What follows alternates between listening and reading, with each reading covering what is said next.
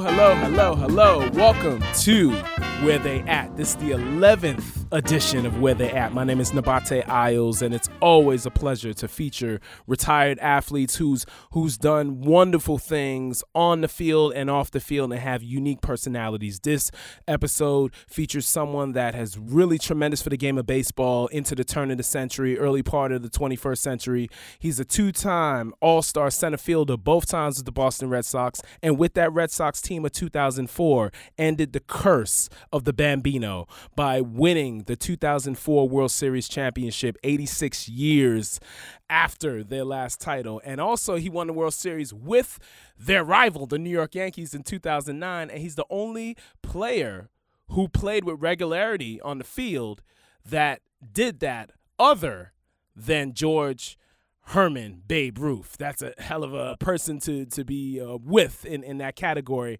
And he has over 2,700 hits, 400 stolen bases, and a 284 career batting average in less, little less than 10,000 at bats. That's a long sustainable and also uh, recognizable career. It is my pleasure to present the one and only Mr. Johnny Damon. How are you, sir? Hey, I'm doing fantastic. Thanks for uh, have, having me on and letting people know where I've been at. Yes, sir. no doubt. Yes, sir. And and there's so much to talk about with you. You've had such a, an intriguing life, so many life lessons, uh, so many uh, people you've inspired and people that that have inspired you. Well, the first question I, I read in your book, which was which is great, um, how your mom when she met your dad in uh in during the Vietnam War out in Southeast Asia. She felt sorry for your dad. I, I, was laughing, but then you said in the book, no, seriously, she felt sorry. talk, yeah, talk about their relationship and that dynamic.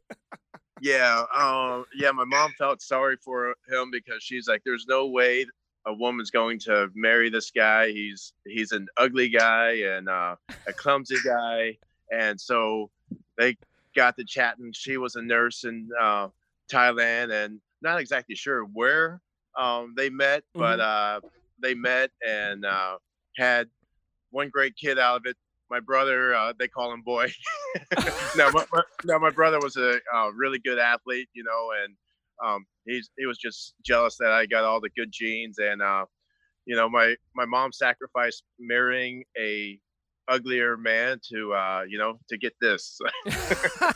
That's right that's right. And i remember fir- first like knowing about you when you came up to the bigs in the mid 90s i wondered like oh okay this cat must have asian background. So it's very very unique look you had and, and back in those days the the internet wasn't really prevalent so i couldn't look it up but eventually like the announcers would mention you know your background and everything when you watch the games. So uh, but i gotta give i gotta big up your book idiot beating the curse and enjoying the game of life. That's your book that yes, came sir. out in 2005 and everything, and so many great things it talked about. And and the next uh, the next topic I wanted to speak with you about your natural athletic ability. I mean, you you you master not just baseball, but you were a, a solid soccer player, track and field. You ran 100 and 200 meters. Football, you know, you play football in high school. Like, talk about how that really helped you and establishing your discipline, knowing the ability that you had.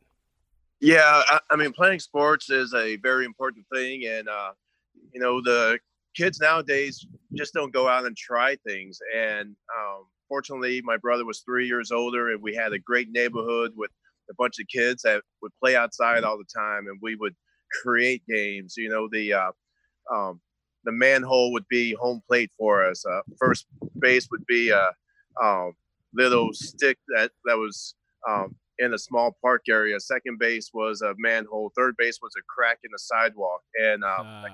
you know, home runs were uh, the light posts. So I was fortunate that we had kids going outside and to play a lot of different games. Um, I was always fast, but uh, my brother had no idea how fast I was until high school because my brother was considered the fastest guy around. Mm-hmm. Well, I was just a couple years younger. So uh, by the time we got to high school, um, we were doing baseball and track, and uh, we were running the 100 meters. And he's he was quick off the blocks. You know, uh, he ran a 4.3 40, and uh, I, I ended up running a 4.2, but uh, but but he was really quick. Um, so he took off in that first 40 meters that they're um, trying out for the track team, and he was um, winning. And then all of a sudden, you know, I had that kick, so it was uh, tough to beat me. And I turned it on, and my brother, um, you know, he's like, "How how are you this fast?" And uh, he ended up quitting track because he's like, "If I can't beat my brother, it's it's embarrassing." And I was,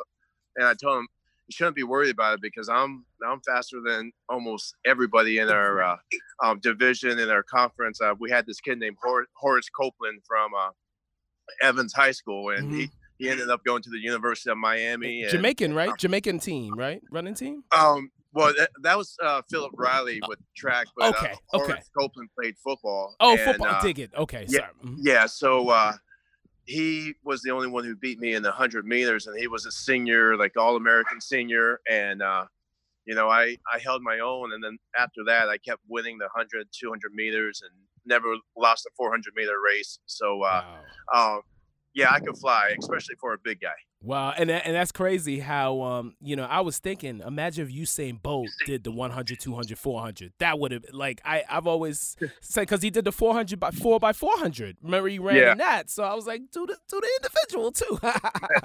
That guy is absolutely ridiculous. Yes. I mean he uh, and I know he's somewhat retired but I'm sure he can go out and uh, win this summer as well talking with Johnny Damon on Where They At, the 11th edition of Where They At, two time World Series champion with the Red Sox and Yankees. Uh, now, Johnny, in high school, you excelled immediately. Freshman year, you excelled uh, in in baseball, and then your senior year, you were doing a, a Florida All Star team, and the names on this list. I mean, Alex Rodriguez, A Rod, who you ended up winning a title with in 09. That I'm going to ask you about that in a second.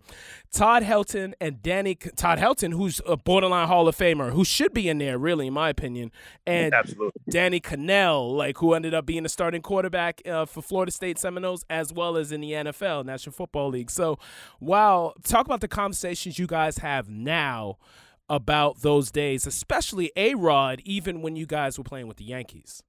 Yeah, well, that was a uh, amazing team that um, uh, Steve Bort uh, put together. Uh, we all ended up being Bergen Beach, uh, New York team. So uh, mm-hmm. mm-hmm. um, this was actually more after my uh, sophomore year. Oh, okay, so and, it was earlier. okay. Mm-hmm.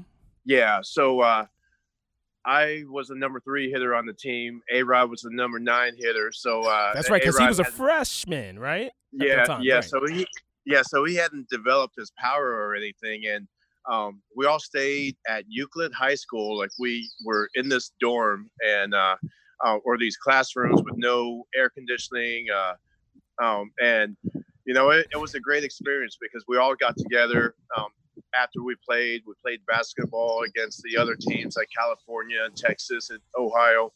It was a great experience to learn how it was like to be away from home. Um, mm-hmm. You know, I, I did travel a lot being a, a, military kid, but traveling on my own, this was uh, uh, a new start. But uh, yeah, we we did pretty well. Uh, Dan Serafini from uh, uh, ended up playing for the Twins. He ended up mm-hmm. beating us in the championship game, so we weren't too happy about that. But yeah, we we had some stars on the team, and it's great when we look back and we look back at those pictures and knew that it was such a great time. Wow, yes indeed. And and and I wanted to get to how in the minor leagues you were drafted 35th overall in the 92 draft um, by the Kansas City Royals. And and you sh- you should have been you mentioned in your book that you should have been a top 5 pick, but your senior year was was tough. Reflect on that.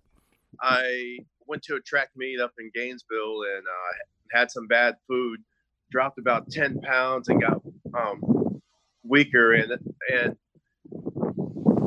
it's tough when you're a little bit lighter than what what you are. I mean, I noticed that in the big leagues, like mm-hmm. when I was um, from 205 to 218, I, I could tell the difference um, on hitting the ball. But I mm-hmm. lost some weight, and it just seemed like nothing really went my way. You know, uh, every ball I hit hard got caught.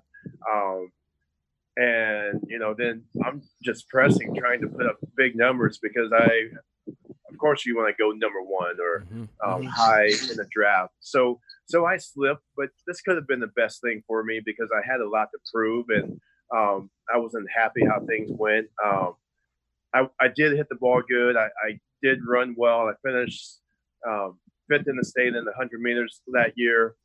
I finished second in the 200 meters. And uh, so I was, uh, you know, I was fighting, and and that was a good thing. Uh, baseball is a tough game; it's a failure sport, and I think that's why a lot of kids are um, walking away from it because nobody wants to fail. And uh, I knew that I had to, uh, um, you know, fight it, and that's exactly what I did. I got drafted 35th. Um, I was going to go to the University of Florida, but I was like, you, you, know what, I'm ready. I have a lot to prove, and it's time to start my now baseball education right now. That's right. That's right. Because you, it's funny too, like because when you're drafted in the first round, you gotta go. Gotta go because right. you get that guaranteed money, you know, and you got that two hundred fifty thousand dollar bonus and everything, and that that that's important for sure. Like I can't like Gerrit Cole was funny. Gerrit Cole was drafted 18th overall, but then he went to UCLA and then he was drafted number one. So sometimes that gamble could pay off or not, but you did the right thing. You did the right thing. Yeah, but it's also uh, different for some people too. I mean, I, um, we didn't grow up with much money. My mom yeah. was working two, three jobs. My my yeah. dad as well, getting a military pension. So two hundred and fifty thousand dollars was a lot, a lot to us. And uh, so I, I, knew I had to uh, take care of my parents and have them slow down, and so they can uh, watch my transition to playing pro baseball. So uh, uh, yeah, Gerrit was fortunate. He, I mean, he's he's done everything uh, perfect. You know, mm-hmm. Uh, mm-hmm. going to college, getting an education, and uh, um, staying healthy and uh, studying the game. So uh, it's good for him. I mean, that's a lot of money, but he uh, he deserves it. He's he's done everything that he's needed to do. Right, absolutely. We're going to talk about Cole and the Yankees later on, of course. You know, for sure.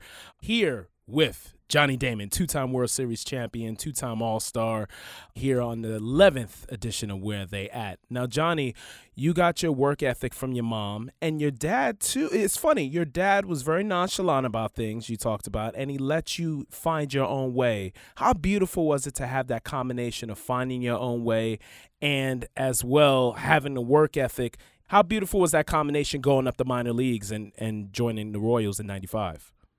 Yeah, it was uh, great to find my way. I mean, my dad was a super big guy who would scare you with his looks, but uh, he was a gentle giant. Mm-hmm. Um, he, he, said he'd be happy if I got C's or better, and then he like, uh, um, you know, he he said if you get straight A's, you're going to get fifty dollars, or you get B, B's, you get like ten bucks, and I was like, okay, challenge accepted. So uh, I made sure I went out and got straight A's, and he wasn't um, expecting it, but but but I understood like the military upbringing. You know, uh, uh, there's rules to follow. There's uh, um, decency. Uh, you have to be a good kid.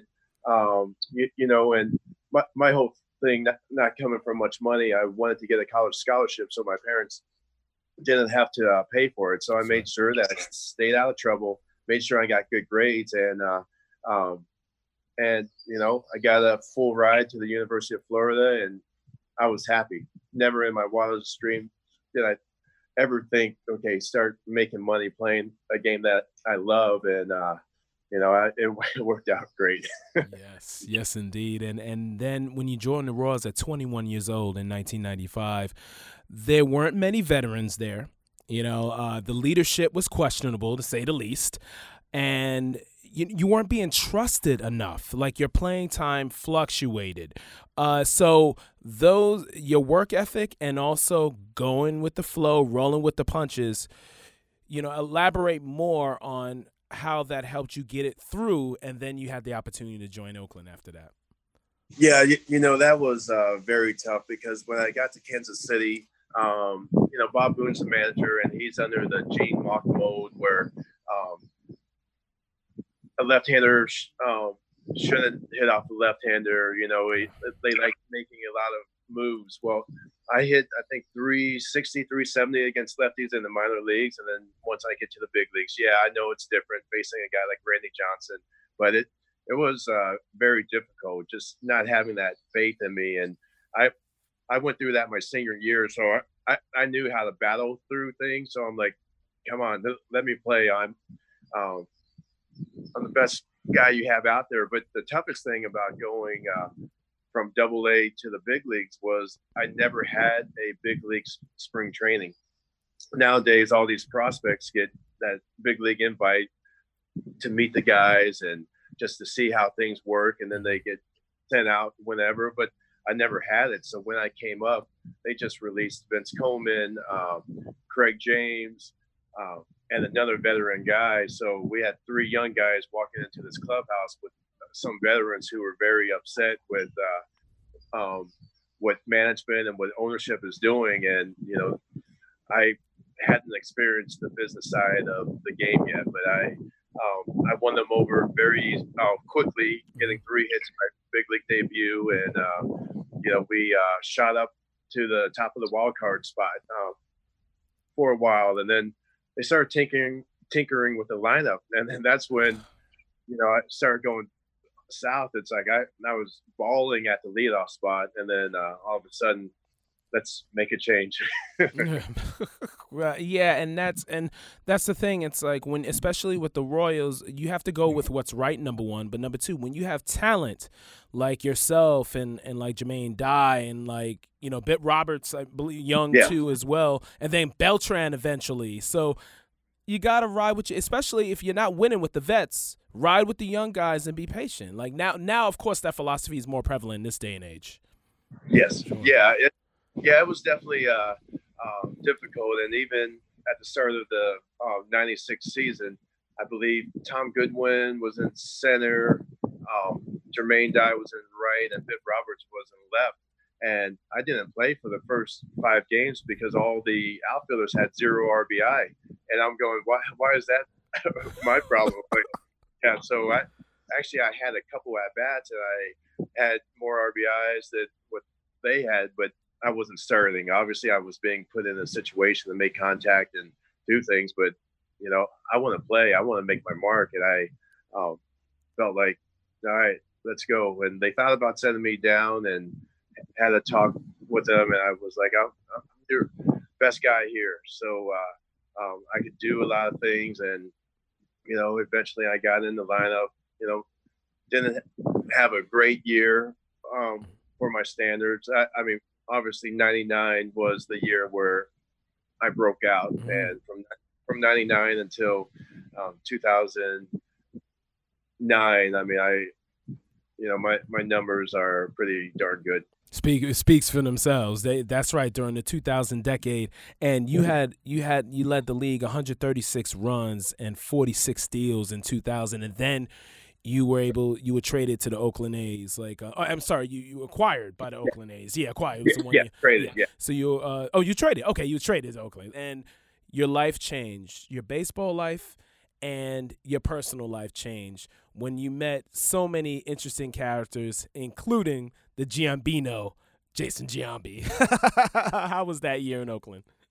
I mean, what a great teammate, what a great leader he was, and I got to see what winning baseball was. I mean, um, you had fun on the field, you had fun off the field, but you were a family, so it was, uh, um, you know, a it was an absolute treat. And you know, uh, my uh, ex-wife and I were going through a um, difficult time. She didn't want to go out to Oakland with me, and that was like the spell of, wow, okay, um, time to grow up mm-hmm. some more and uh, understand what life is, and understand what some of the players have already been through. Uh, the traveling is uh, tough on people and the stardom, and so uh, uh, my personal life changed quite a bit. Uh, but my professional life was just hitting, uh, um, you know, hitting my prime, and, and I was ready to go and enjoy, um, you know, what what I've been given, you know, my my talents, and I I was ready to make the playoffs. I was ready to uh, be a champion. Yes, and and that first round, the A's, I because the Yankees were three-time World Series champions. You played the Yanks in the first round, and the A's had the two love lead going into Oakland. You won the first two games at the stadium, and then you went into Oakland. Then that Jeter that Jeter played changed. Now, when you were teammates with Jeter later on, you know, do you still talk about that flip that he did in Game Three that that pre- that preserved the one nothing lead, and then of course the Yankees uh, moved on to win that series? Yeah, I mean, we we talk about it, and it's just heads up. I mean, uh, that's what Jeter was the most hmm. consistent player, um, possibly ever.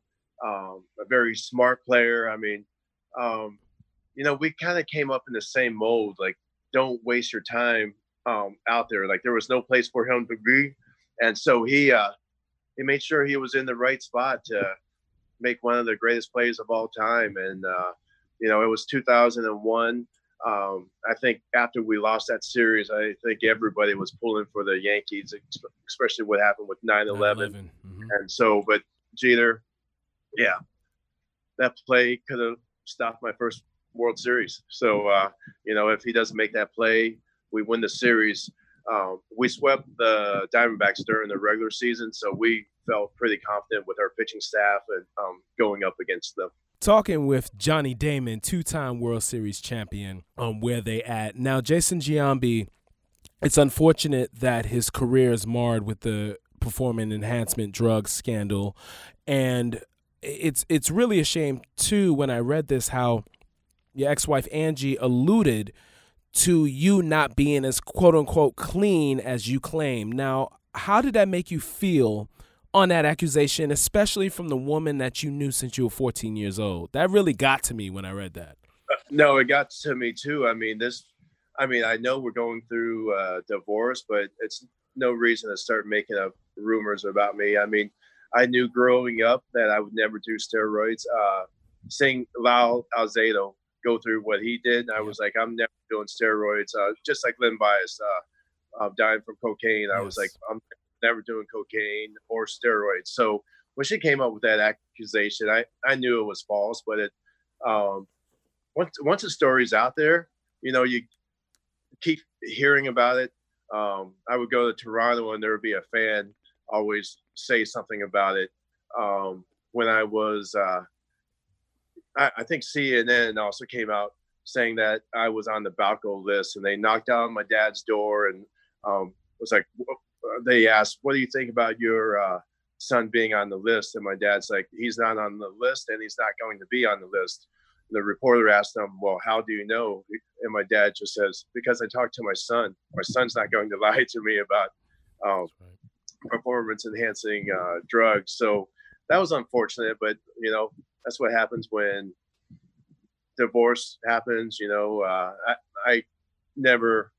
Um, attacked her in that way, but you know what? She wanted to uh, make herself feel good, and you know, yeah. it happens. It's over, and no, I never took anything still. right, right. No, I dig that, and and Jason, how's he doing? Because still, uh, is he still dealing with that internally? Um, no, I don't think so. I think Jason uh, was a stand-up guy, and he uh, admitted, and you know, he, he was like, you know, yeah, it helped him out, but you know he was doing it the right way. Uh, so they say there's a right and a wrong way to do it. Like Lyle Alzado, obviously the wrong way, but mm. you know the crazy thing is I I've never seen anyone do it, and so like if Jason tells me he never did it, I'll I'll believe them, you know. But you know maybe there was something else, um, something else that Balco had, and I I, I know they're making. Uh, healthier ways to um, make sure you're strong and all that stuff. I think that's probably what Balco was. That's probably what A Rod's thing down in Miami was, uh, where a bunch of other guys got connected with it. You know, it's it's he's doing great. He's got two great kids. Uh, you know, he um, doesn't drink anymore, and he's living a great life. So uh, everything is great with him, and uh, it's great seeing him sometime. Hopefully, I'll see him in another month or so. But uh, such a great guy and such a great teammate, and I'm, I'm, glad that he's doing well. No doubt, he's out there in Henderson, Nevada, right? Like over there. Yeah, absolutely. Yeah, yeah yes. yes, indeed. Um, here with Johnny Damon on the 11th edition of Where They At, two-time World Series champion. Now, Johnny, speaking of the steroid era, Barry Bonds, Roger Clemens, will they eventually get into the Hall? Well, I think Roger Clemens will. Um, because I mean Congress spent sixty million dollars trying to uh, get a uh, um, uh, get him convicted.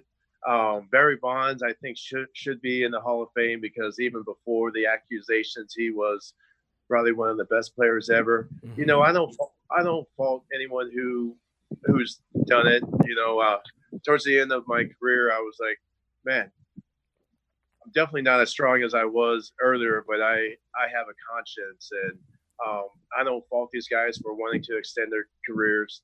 Um, when I was playing, I, you know, I had the perfect up and down to my prime, and uh, I felt like I still had a couple more years to go. But uh, what really upsets me is at the end of my career, I felt like I had a few more years to go to load up on my stats and make them look like one of the look like one of the best players ever. You know, I have 500 doubles that have snuck up on people, and like the numbers I put up um, definitely did not get respected by the uh, baseball writers. But the guys who did end up cheating towards the end, they were um, given multi-year deals. You know, uh, guys who got um, uh, suspended from steroids, they were still able to come back and uh, get contracts, and uh, that's that's uh, um, you know maybe ownership did, thought I wasn't trying enough or didn't care enough because I wasn't cheating. So that's that's how I kind of feel like it because my body type still seven years out of the game. I mean, I'm playing soccer, I'm running around, but retirement's been the best thing. So I mm. can't complain too much, but I still feel like I had two more years in me. Yes, and you would have got to 3,000 hits. I'm yeah, sure. 3,600 doubles. Um, you know, that's um, not many people have got to 600 doubles, and I was uh, just two years away as well. Yes, and it's a shame that uh, like you only got eight percent of the vote, which I mean you should have at least still been there to, to right. Make, like Larry Walker. Larry Walker eventually got in. Right. You know? Yeah, yeah. Like if, if I don't get in, that's fine, but I shouldn't be off the ballot the first year, and especially a bunch of the guys who are getting in um, recently and who are going to get in the future, their numbers don't, you know, coincide. I, I know they talked about I, I only went to two All Star games. Well, that's a fan vote. There's, uh, you know, I can't compete against all of Japan when they vote for Ichiro, and uh, I can't compete against some of the guys who made the All Star game with big numbers. So, um, but I went out, played the game the right way, and um, the best thing is going around um, and people seeing me, and they're like, "That's that's Johnny Damon, the very recognizable face," and you know, they most places I always said you're my favorite player or my kid's favorite player. I love the way you play the game. So I think that goes a long way. So hopefully uh, the Veterans Committee um, in a few years will recognize my numbers and you know the World Series I won. You know in uh, Boston and New York, but at the end of the day, I have eight beautiful kids and life's been great since uh, retirement. Speaking of how your career really flourished, 2002, you were signed by the Boston Red Sox, and as you mentioned about playing with Jason Giambi and playing with that entire A's team, everyone had such a personality. Eric Chavez and, and Barry Zito called everyone Barry dude. Zito, yeah. but but carrying his uh, pillow around everywhere, and so uh, I think he had a doll as well. So uh, oh, was, okay. just, yeah, or, or, a stuffed animal. Oh, okay. So it wasn't like Jobu, right? Uh, in Major League, right, like right. that. yeah, yeah. That, that, team, man, that was great. We had in Oakland. Yes, and, and and you joined Boston, and you brought that infectious nature that you gained from that to the Boston Red Sox. There were a lot of uh, tight tight players, you know, had the collars like all, you know, buttoned up and everything, but you were able to loosen them up. And then it happened 2004 history was made with the idiots. You were leading the idiots, you know, and everything. And, Right. and you you were having that caveman look. And you also met your soulmate Michelle as well that year. But then the comeback. I, I, I know you get asked about this all the time, coming back from zero three, the only comeback in the history of Major League Baseball. The turning point, of course, the bottom of the ninth of game four. But how, the demeanor of the locker room, how did that help you guys be able to not give up, especially after that game three when the Yanks went buck wild? I remember that woo, with those home runs.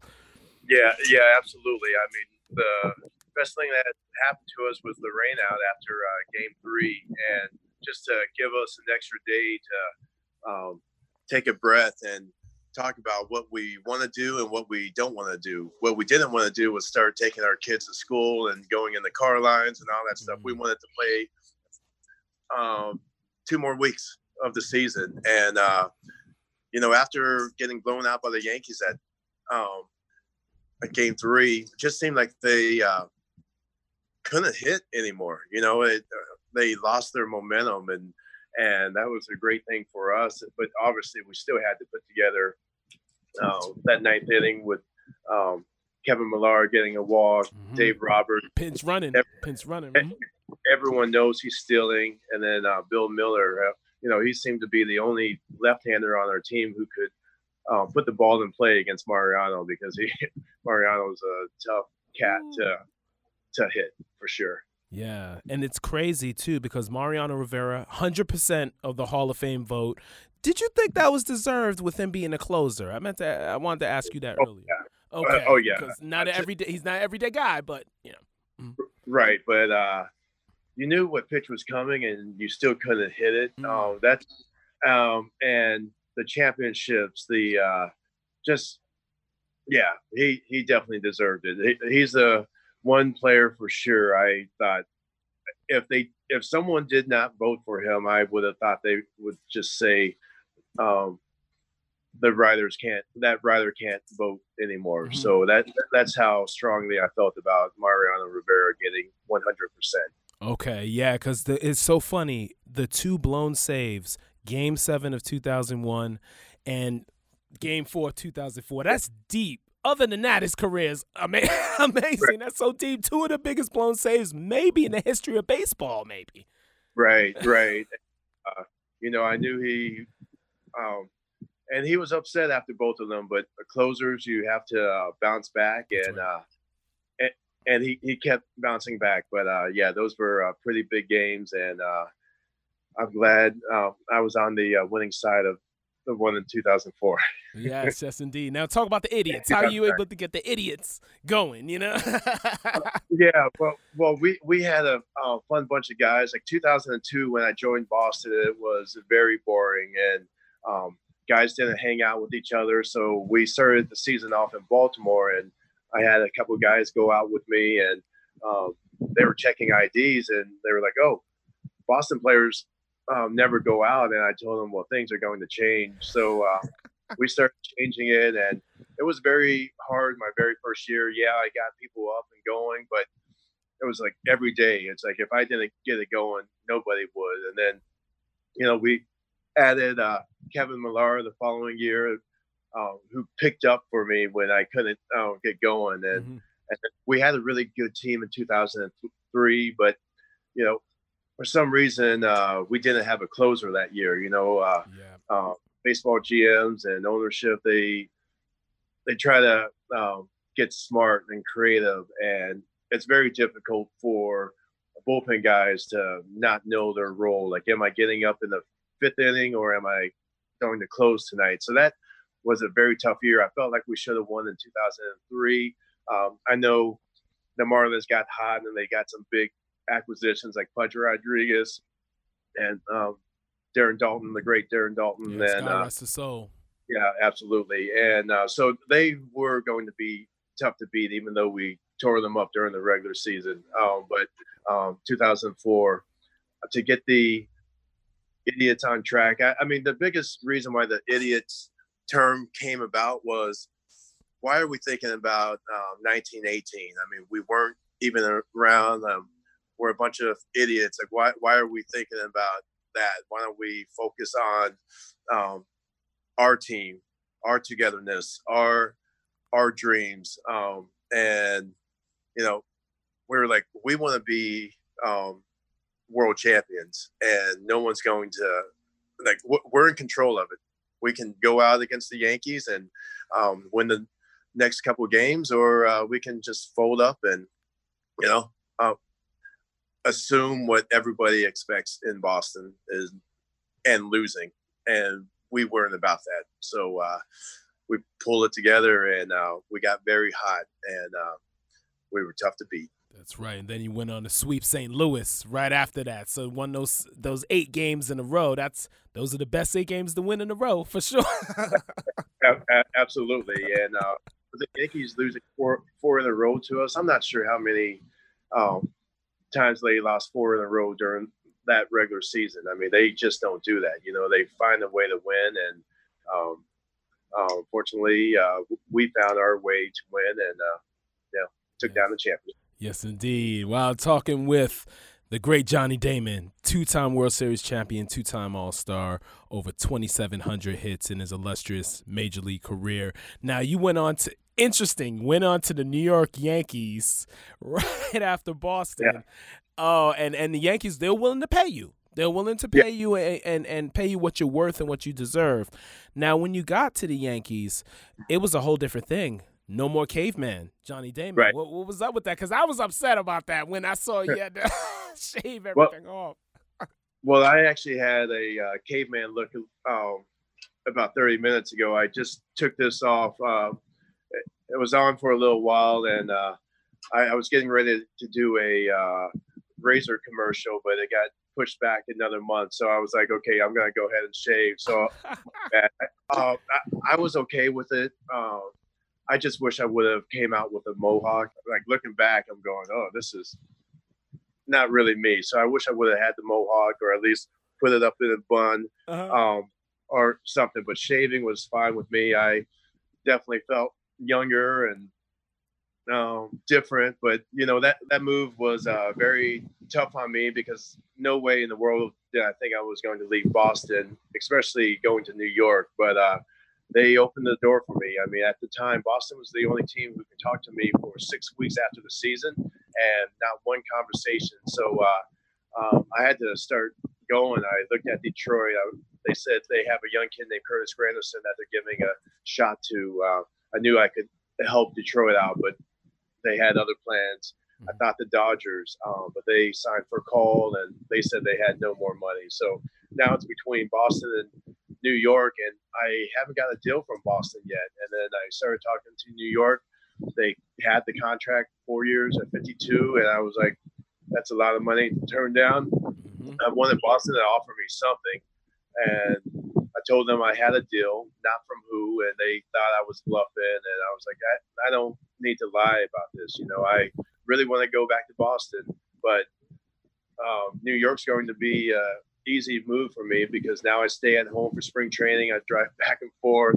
Yeah, I was like, do something, like make an offer, and they just didn't. And so I kept talking to the Yankees. Um, we got the offer, and uh, you know, I think it was the first time ever a team had a press conference for a player leaving like a team. So, uh, and you know, my press conference with the Yankees, uh, of course, I was sitting there going, man this is very strange. Like, what am I doing here? And how come the Red Sox didn't step up? Mm-hmm. Well, if, if they're honest, you know, they really probably wanted maybe one more year. Which, if the Yankees would have been off the table, who knows where my salary would have been a one year, $5 million contract because nobody else needs a uh, leadoff hitter, center fielder anymore because we're so late into the game. So, uh, all they had to say was we have Jacoby Ellsbury coming and uh, center fielders normally uh, um, move and you know the honesty but you know I, I understand it's a business i have no ill will for the red sox you know they just happen to be more like a ex-wife and uh, you wish them well um, but um, it's time to move on and get your uh, soulmate get your trophy wife and uh, That's right. Parallel to to yeah Michelle, you know, of course. yeah, yeah, yeah. You know? and, and it's it's unfortunate that you know breakups have to happen uh, in personal lives, and in um, professional lives, but it happens, and you just try to make the most of it, and that's exactly what we did. Now, this is something that I always wanted to ask a former Yankee from that 2009 World Championship team. Game two, that Jay Z Alicia Keys performance at Empire State of Mind, that gave me chills. I knew the series was over. I knew the Yankees after that performance. Did you feel the same way? oh, oh yeah. I mean, that song is so badass. I mean, even when you hear that today, you're like, man, I, I, was a part of this thing. Like I feel like that song was just made for us. And uh, yeah, I get goosebumps every time I hear that song. And uh, the performance is unbelievable. And uh, both both Jay Z and Alicia Keys, they keep tearing it up. So uh, good for them. That's right. That's right. And and winning that title because the Yankees went through some tough times, like not even making the World Series in 06, 07, right. 08. And once again, when there's failure, that's an opportunity to keep pushing and an opportunity to learn from it and grow. I know that overall collective of team did that. And I know you were part of that, helping them to be able to grow because you've been through it yourself. Yeah, well, it was very difficult in uh, 2006 losing, uh, 2007 losing in the playoffs. We didn't make it in 08. Uh, but I mean, it, you get crushed because you play the entire season uh, for one thing, and that's to win the World Series. And then when you lose in the first round to uh, Detroit, Detroit yep. uh, in 2006, I mean, I'm absolutely crushed. And then we uh, go back to New and York. Kenny and Rogers, Kenny Rogers. Yeah. Like, what? yeah, yeah. And I don't want to stay in New York at all, so I pack up our stuff and we start driving ho- home that night. And uh, you know, a good buddy of mine, Cory Lidle, who was on the team. Uh, oh, uh, God rest I, his soul. Yeah, yeah, yeah. I told I told him I was like, um, or we talked, and he said, "Well, I'll take you around the city before he heads to Arizona." But uh, you know, you know that loss to uh, Detroit. Maybe when I get home, and who knows? I mean, maybe I decide to meet up with him and jump on that plane. But uh, you know, that was devastating, and especially going into the uh, off season that year, it was very difficult for me because I was like, man, a couple of my former teammates just passed. You know, Josh Hancock for the um, yes. He was with the Cardinals and Corey and uh, I believe Tony Gwynn and Kirby Puckett. And I'm going, right. should I retire now so I can enjoy my life? Because like Kirby and Tony Gwynn didn't really get to enjoy it too much after their careers. And I'm going, man, this is this is tough. So going into the 2007 season, I was not myself for sure. Mm, mm, wow, it's deep. That's deep. And and and once again, going through that, you're able to to be a professional on the field, be a, a influence to a positive influence, inspirational influence for your teammates for sure.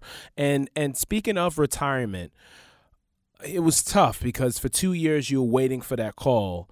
Reflect on how is retirement treating you now, and and how you're dealing with that. And also especially with the hall of fame you mentioned that earlier but talk about retirement and are you at peace right now? Oh yeah i'm totally at peace retirement. Um, you know it's something you weren't looking forward to at the time um, but it happened. And i'm very happy that it did now. I mean i uh, my wife and i ended up having four more kids since retirement. Um, six kids total know, six kids. um, right? Yeah, six, six kids with Michelle and uh, uh, two older kids. Mm-hmm. Yeah, and uh, so eight great kids, and uh, I don't think you're ever ready for retirement. Yeah, you talk about it, but once it happens, it's a totally different lifestyle. So, fortunately, uh, playing for these two big markets and winning, um, I've been able to keep myself out there. Um, you know, I was on Celebrity Apprentice. Uh, um, you know. Uh, and queer for the straight guy too. You did that briefly, but yeah, yeah queer eye for the there was something that happened to you that was crazy. You got to let the audience know about that. Yeah, I got, oh. I, I got bit by a uh, um, spider, whether it was a black widow or a brown recluse. But I had to oh. go, go to the hospital during that show. My lymph nodes got big around my groin area and up around my neck, and Lord. I was like, "Yeah, but that's my fault. I shouldn't have been walking up on a baby alligator." that's my um, yeah, but uh, was able to do the show Tanked and uh, Family Feud mm-hmm. and Below Deck Mediterranean. So I, I've been able to keep my uh, face out there, but I continue to go out there and support a lot of charities. Um, yes. My foundation goes out and raised a lot of funds to break ground for a Boys and Girls Club uh, recently here in Winter Garden, Florida. So yeah, I'm I'm enjoying life, and the New York Yankees take very good care of me. I go up, do a bunch of suite visits, um, eat lunch with like uh, Delta, Bank of America, Merrill Lynch, Mastercard, um, and whoever their sponsors are, and like uh, um, whether it's OtterBox or Supercuts. Uh, yeah, they they've been they've been great with me. Wow, and, and and your foundation just had a golf event out there. I saw the, the list of luminaries in there. I was like, Whoa. yeah, yeah, that that was definitely a uh, great group of guys, and the singers they all were great. I mean, they weren't um, asked to sing, but they all got up and did a few songs, and uh, we tore it up. So it, it was a great event uh, for a great cause, and uh, I'm just happy that everyone had such a great time. Well, next year, if you need a jazz trumpet player, I'm a professional musician. I, I don't know if Mike Dempsey, our mutual friend, told you, but I'll play some trumpet oh, yeah. for your event next next year for all sure. All right, Let, us uh, keep in touch about it, and uh, I would love to have you. It's I'm going to try to do it the Thursday before the Super Bowl uh, mm. because the, the Super Bowl is in Tampa next year, so uh, they changed it. So we're just right down the road. So I want to get all the sponsors and all the celebrities before all the partying we do for the Super Bowl before they're um, too tired. So I want to make sure uh, we get it done on that day. Absolutely, and and I wanted there's a couple more topics I wanted to wrap with you about about the cheating scandal. You know, I was going to ask you about that with the oh, Houston fine. Astros. Yeah. That I mean, what do you think the punishment should be for the players and for the organization because they haven't they didn't get anything. What's up with that? Yeah, um, yeah, I think they should take the title away from them. Um, I mean, able to win a World Series by knowing what pitches are coming from um, a light switch or a buzzer. Um, you know, a lot of players lost their jobs because of it. Like uh, relief pitchers would go into Houston and just give up a bunch of runs, and when relief pitchers give up runs, their ERA jumps up dramatically. And when teams look at that, they're not going to want to sign these guys during the offseason. So guys lost their jobs. Um, guys took less money because their ERAs were higher. Um, guys had surgery, mm-hmm. and the Houston Astros players benefited. You know, there was a MVP, there was uh, Silver Slugger awards, um, there were contract extensions. There were all that stuff that is really helped out by knowing what pitches are coming. I, I heard some crazy stat with Clayton Kershaw, how many sliders he threw and how many um, of them were taken. That's right, 51. 51, yeah. right. Mm-hmm. Yeah, so that's absolutely crazy. And that's exactly what I was saying. If I knew what pitch was coming, um, and it wasn't a fastball, most of the off-speed pitches break outside of the uh, um, strike zone. So I'm just taking until I see that fastball flash, or if I have two strikes, I'll I'll give a go at it. But yeah, th- this is uh, worse than the uh, steroid era, I believe, and uh, hopefully, you know, I think they should strip them from the title, but you can't give the title to the Dodgers because they can't go back and start celebrating um, what happened three years ago uh, after losing the game. So I, I think it's uh, you just leave a team off of winning the 2017 title and uh, go from there because the Astros are enduring a lot of um, pressure by fans and all the boos they're he- hearing at the spring training games now. Mm. It's it's not fun. It's not fun to get booed. I mean, I got booed everywhere, and yeah, of mm-hmm. course, Reggie Jackson told me they don't boo nobodies but I. That's a good point. I, I, was switching teams. I wasn't cheating, so it's uh, mm-hmm. um, cheating in this game is uh, uncalled for, and it's it's just too bad. Yeah, that is too bad, and and and teams are beaning Astros players now. I mean, uh, two wrongs don't make a right. You think? Right. Yeah. No. Uh, I think you can seriously hurt um, a player um, by by beating them um, you know, it's just very unfortunate that uh, they they won a title um, knowing what they were doing, and so.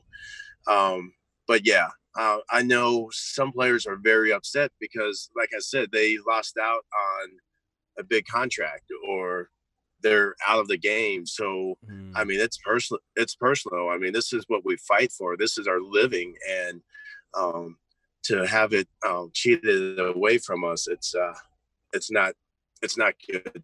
Not good for the game. Not good for the game at all. And now, for the game of baseball, you know, ratings have been going down throughout the past few years. Now you can see a rating spike, especially with Astros games. Like, will Major League Baseball win at the end with this controversy? You know, I don't think so unless they uh, strip them from the title. I think you have everybody except for Houston players and Houston fans who uh, are upset about it, and it's it's just very unfortunate. Mm-hmm. Mm-hmm. Because yeah, yeah, uh, yeah, only the Houston fans and Houston players um, think it's okay for them to have the title. Yeah, but but but then you know people want to see them lose, or or see if there's a brawl yeah. or a base brawl. You know what I mean, involving them. yeah, yeah. Well, well, no, nobody benefits that. It's uh, it's a big black black guy, but I like to see how good they really are, especially when they go back home and there's no signs being flashed. Um, so, I mean, if these guys all of a sudden turn into uh, uh, mere mortals and uh, not the uh, Goliaths that they are, I mean, uh, you know, and there, has been a lot of great stories um, with the Houston Astros, like Jose Altuve, uh, all five foot four of him, um, just being able to show these kids around the globe that you don't have to be a big guy to mm-hmm. be able to uh, succeed in baseball. So hopefully he comes out and uh, he continues to be a really good player. But uh, you know, there's a lot to, um, we have to see what what's going forward. But uh, um, fans, root for your team, and and everything will be be better. I mean, yeah, like why would Yankee fans worry about ye- yelling at the Houston players? Like get your say in and then root for Aaron Judge, root mm-hmm. for mm-hmm. um, yeah, Gerrit Cole, like root for your team and hope they do good and hopefully uh, um, sh- show you respect and show you uh, why the Yankees should win the World Series this year. So, yes, indeed, and and, and the and the Yankees they're loaded. they're yeah. loaded this yeah. year, and it could be the first team to win since your 09 Yankees. Yeah, yeah. Well, well, I'm thinking the Yankees and the Phillies. I think the Phillies. Oh, I've been, okay. I've been telling even over the Dodgers. Even over the Dodgers. Yeah. Okay. Yeah. Yeah, I, I, mean, I think the Dodgers are going to be great, but I think Joe Girardi just brings a different dynamic. Um, you know, to me, the best manager in baseball was out for the past year or two years, and uh, um, now he's back. I mean, he he had some good players over in Philly that he uh, um, took on, but I think Philly's going to be tough. Um, I mean, it's going to be interesting to see. I mean, that's the great thing about the baseball season, and that's why fans and uh, should focus on their team and the greatness of baseball, and not. Uh, we we all know we're upset with Houston, but it's it's time to move on, root on your team, and see, see how positive things can be uh, when you uh, celebrate the great game of baseball. Yeah, absolutely. And and I remember you said earlier in our interview uh, about the Red Sox how they treated you, and and the reason you had to to move on. Mookie Betts, I mean, how they treated him, they should have paid him lovely, right? I mean, the guy's the second best player yeah. in baseball. Yeah, and possibly the best. I mean, he mm. plays in the Northeast, and tough market. Um, that's one thing we haven't got to see Mike Trout do yet. Um, yeah, Mike Trout's unbelievable, but uh, you don't get that extra cred from playing in the Northeast and playing in Boston and playing in New York. So uh, Mookie Betts is a man, and it's uh, unfortunate. It's unfortunate for Red Sox fans because they didn't get it when I left, and I didn't get how I was a free agent and how they didn't uh, lock me up. But uh, it just it keeps on happening with them, you know, and especially uh, good outfielders. Um, you know, uh, myself, uh, Ellsbury after me, and mm-hmm. now Mookie Betts, and it's um, it's another very unfortunate thing. But uh, you know, it's uh, they're going to have to deal with it. I know the fans of Boston aren't happy, and uh, you know I feel like they're not going to be as good this year without Mookie Betts. Uh, you know they haven't added players um, to uh, take care of what Mookie does. So uh, hopefully um, they're finding a way, but uh, it looks like it could be the Yankees uh, for sure in the in the American League East this year. That's right. That's right. Oh, absolutely, absolutely. And yeah. Tampa Bay may give your former team and your home your home area, Tampa Bay, they could provide a challenge. Yeah, they could, and you know they um, surprise me every year. I mean, there's a lot of guys uh, you don't hear about too much unless they're playing against the Yankees, and um, but seems like they do it year in and year out. And one thing I noticed about Tampa Bay when I um, played for them, they had the best training staff in baseball because the training staff said uh, we cannot afford to have our star players um, injured uh, because um, we can't afford to pay a guy to um, uh, or a strong backup. So the the stars have to be on the field, and if they're not on the field, then it's uh, it's going to be a tough go at it. Wow, no, absolutely. Now, what do you think about the 17 playoff uh, proposal that Rob Manfred is is mentioning for 2022, and then the top team picks the one of the what, what I mean, do you think that can provide more excitement, or is it just too drastic of a change? yeah, I think that's absolutely uh, ridiculous because now the well now these top teams are going to uh, uh, pick the worst team or the team that they have a better chance against. And baseball is not a game where you can roll the dice because the worst team can beat the best team any day of the week. And uh, and that's um, what's going to happen. Like these teams are um, thinking they're uh, we won the most games, but I mean, like I said, worst teams can beat the best, and it that's happens right. in the playoffs all the time. And um, I don't know too much more about the format, but in that instance, I think it's uh, horrible. right, right. And wild card, the wild card games, there needs to be three games in that oh, round. Oh, I mean, no doubt, because teams like the uh, uh, Pittsburgh and Oakland, yes. um, they get hurt really bad. Um, yeah, have the number of aces that these other for your team to run out. Um, like day in and day out and know you're going to win a game. So it's uh, I don't I've never liked that format. That's one thing I've always spoke out about, and uh, hopefully they uh, make that change to three games because like anything can happen in one game. Um, you know, if someone gets injured, your starting pitcher, mm-hmm. and now, I mean, so much can happen, and there could be one bad inning, and that's your whole season. And I don't think that's that's right. And in Milwaukee, that bad inning Josh Hader had, and, and then now the Nats are the champs. you know? yeah. Oh, oh, absolutely. And uh, yeah, and yeah, I'm not never been a big component about that, but hopefully uh, they get smart and because those those games are so so exciting and um, but when you're down to just playing one game, it's it's not fair to anybody. And we're gonna do a quick. I do a segment, random quick questions called Hit oh, and Run. I'm not good at these. it's called it's called hit and run, and then get, like for a basketball player, it'll be fast break. For a football player, it'll be the no huddle, and for baseball now it's hit and run. So I'm gonna I'm gonna okay. go real quick. Here we go, because I know I know you got so many great memories. Now, toughest pitcher you faced. Tom Gordon.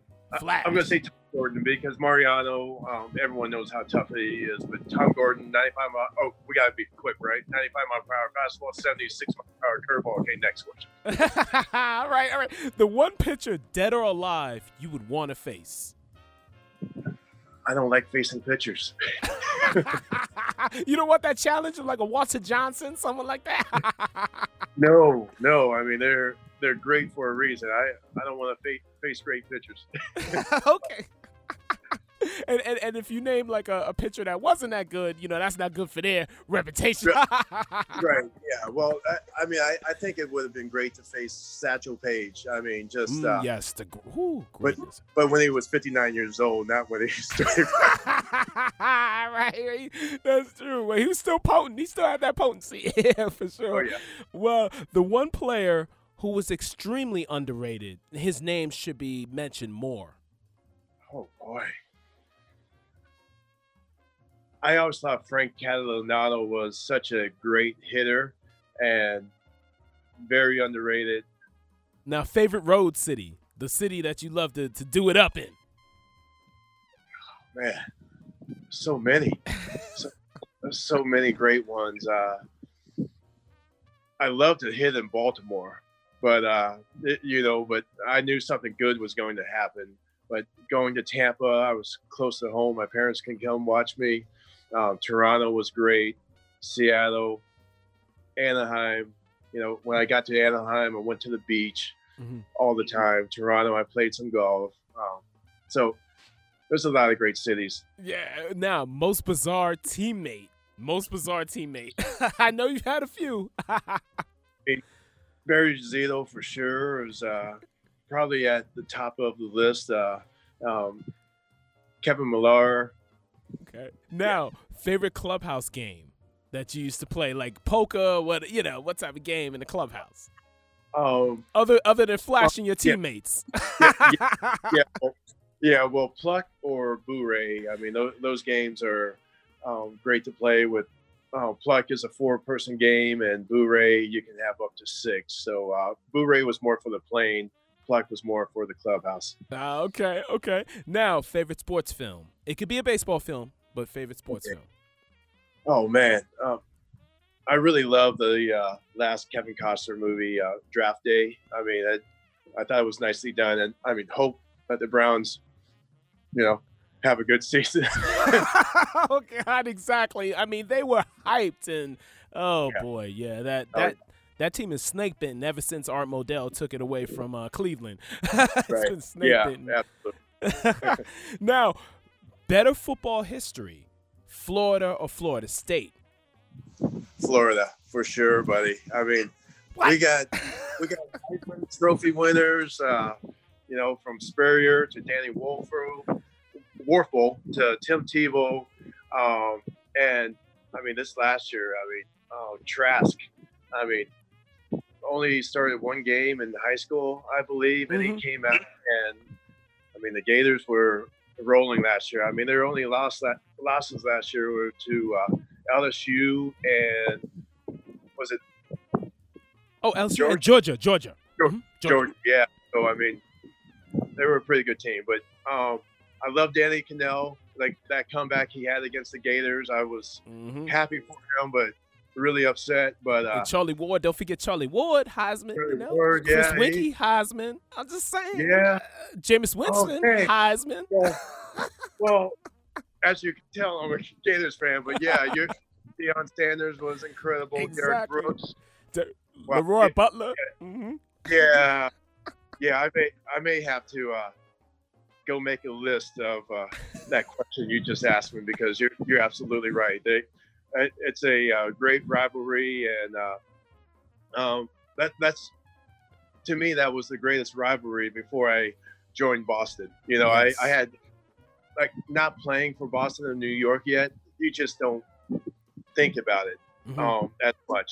Um, but when I got there, I was like, man, the spring training ticket sales um, for Boston and the, the Yankees, they're selling them for five thousand dollars a piece. And I was like, aren't these people crazy? Like, two innings and be out of the game. yeah, yeah, exactly. Yeah. And and wow, and one more question in the hit and run segment. Do you still have your amusement park? And if you do, what's the, your favorite activity? well, we still do have our amusement park out there. Uh, my favorite activity is being outside with the kids. Um, you know, the volleyball net is going to start being used a little bit more, but we have that big, giant Dumbo elephant with the spl- splash pad. Um, yeah, I just love being out with kids, and uh, swimming pool is pretty nice, but today's it's a little frio. wow, wow. But one more thing, I I know that Mike Dempsey. I thank him so much for for linking us for this interview. That's our guy, and he's fighting Gerry Cooney, as we mentioned earlier, June twentieth, uh, at the W Hotel at Hoboken for for the YCS Foundation and and um, you know and helping kids with special needs. So so Johnny, you gonna be out there to support Mike? Absolutely, I'm going to be out there to support Mike, and uh, you know, I'm afraid to see Gerry Cooney now because I know Mike uh, had us do a video of talking smack about Gerry, and I'm mm-hmm. like, oh boy. I know, right? We know, Gerry, we know Gerry, he was going down, but uh, I, I know Mike's training very hard. Yes. He's such a giver, and uh, um, yeah, hopefully they go out and raise a lot of money and. Uh, hopefully Mike doesn't get hurt too bad. Yes, yeah, yeah. I hope not. But but maybe he could get that one lucky punch. You know, that one right hand or something. You know. Maybe. Oh, absolutely, and then just keep running, right? right. well, Mr. Johnny Damon, I want to thank you for your graciousness. Thank you for joining me on Where They At, the 11th edition. And wow, the stories, the insight, you know, and your passion for the game, passion for life, it, it's infectious. And I thank you for joining me on Where They At. Thank you very much. My pleasure. And thank you for having me on. And uh, all the best to you always.